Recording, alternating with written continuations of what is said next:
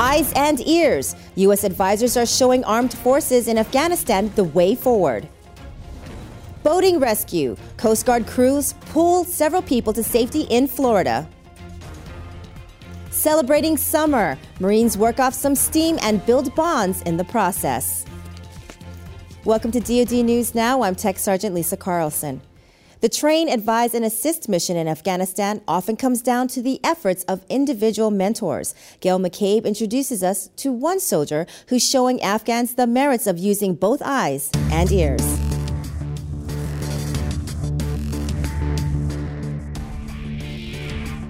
Let's move that way then. Staff Sergeant Marcos Falcones wants his peers in the ANA, the Afghan National Army, to be able to sniff out the enemy. All right, perfect. His means to success is the Wolfhound. It is a very good tool to have, especially for the ANA. Uh, they're growing very fast.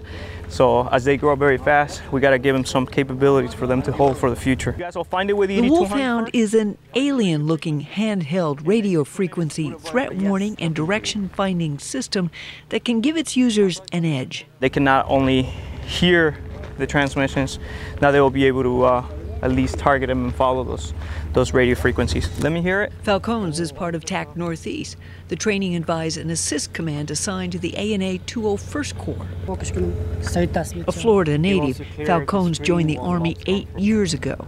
He says all his prior experiences, including that as a human, human intelligence collector, are assets he uses to help Afghans make a difference. Right now we're in the middle of all these metal buildings. so The class get in Basic. Wolfhound runs two weeks, with much of the instruction focused on translating needed expertise to soldiers unfamiliar with technology. Okay. But Falcones is an optimist. His aim is to create a cadre of ANA experts capable of teaching their own soldiers about the earthly merits of the Wolfhound and what it brings to the fight. So it's that way. Gil McCabe, Let's go Afghanistan. The Wolfhound system got its start with the U.S. Army in 2009.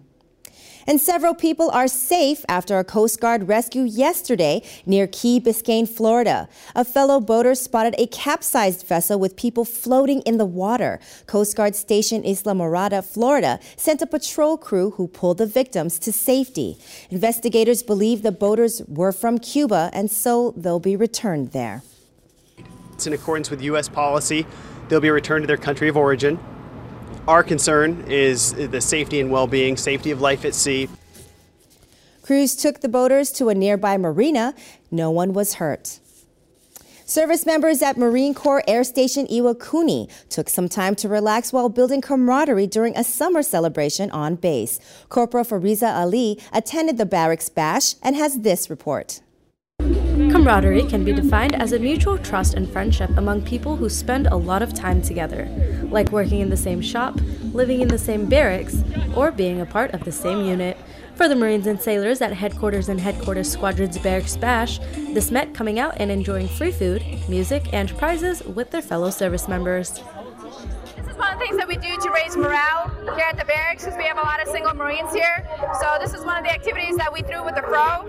So myself and some of the Marines, including a lot of staff NCOs and officers, we're here trying to throw this event to raise the morale. And this is one of the ways that the staff NCOs and officers get involved and get to know everybody the, within the unit.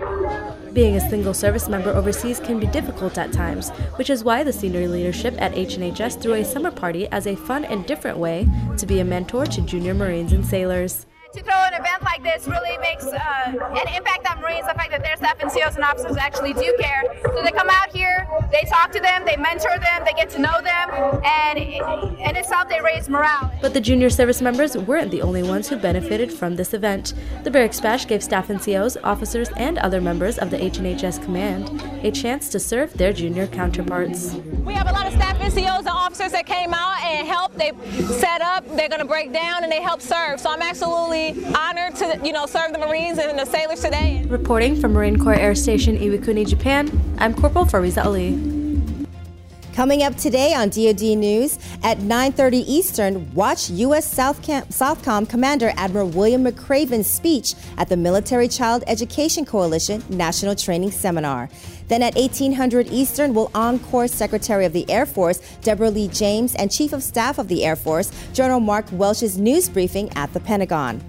Be sure to check out the DoD Facebook page for the Defense Department's reaction to the situation in Gaza. Watch for us also on Twitter. I'm Tech Sergeant Lisa Carlson. Keep it right here for the latest in DoD news.